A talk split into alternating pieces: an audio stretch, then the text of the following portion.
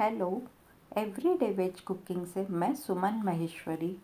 आज के पॉडकास्ट में मैं आप सबके साथ गपशप करते हुए शकरकंद के कीस की एक बहुत ही आसान सी रेसिपी शेयर करूँगी। शकरकंद, जिसे हम सब सुपर फ़ूड के रूप में जानते हैं, काफ़ी स्वास्थ्यवर्धक होता है।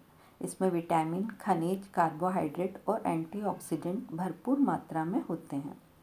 और इसी healthy and nutritious super food से टेस्टी एंड यम्मी शकरकंद का कीस आज अपन बनाने वाले हैं, जो कि एक पारंपरिक महाराष्ट्रियन उपवास का व्यंजन है। स्वादिष्ट और जायकेदार शकरकंद के कीस का स्वाद खट्टा, मीठा और तीखा होता है। शकरकंद का कीस एक हल्का व्यंजन है, जो आसानी से पच जाता है। इसलिए व्रत के दिनों में लोग इसे अक्सर बनाते हैं और काफ़ी शौक से खाते हैं। शकरकंदी में स्टार्च काफ़ी मात्रा में होता है, इसलिए बनाते समय कीस चिपकने लगता है। इसलिए मैं नॉनस्टिक कढ़ाई में शकरकंद का कीस बनाना पसंद करती हूँ।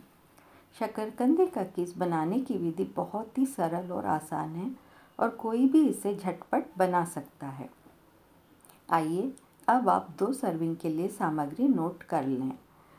कीस बनाने के लिए आप लीजिए 250 ग्राम शकरकंद, तीन टेबलस्पून देसी घी एक छोटा चम्मच जीरा, दो तीन हरी मिर्च, दस बारह कड़ी पत्ते, आधा टी कप भुनी हुई मूंगफली, आधा छोटी चम्मच काली मिर्च पाउडर, चौथाई छोटी चम्मच चीनी, स्वाद अनुसार नमक और गार्निशिंग के लिए ताज़ा धनिया पत्तियाँ, आवश्यकता अनुसार नींबू का रस।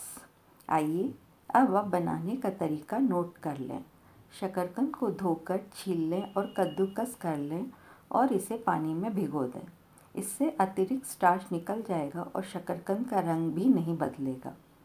कीस बनाने से ठीक पहले एक छलनी में कद्दूकस किए हुए शकरकंद को निकालें और उससे अतिरिक्त पानी को निचोड़ दें।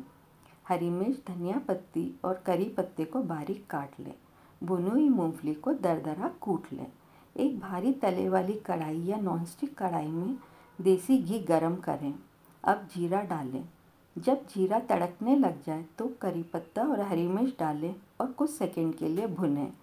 अब कद्दूकस किया हुआ शकरकंद डालें। नमक और काली मिर्च पाउडर डालें, अच्छी तरह मिलाएँ।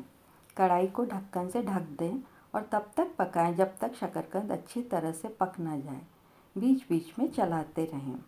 अब चीनी, नींबू का रस और दरदरी मूंगफली डालें, अच्छी तरह मिलाएँ। एक मिनट के लिए और पकाएँ। अब आँच बंद कर दें।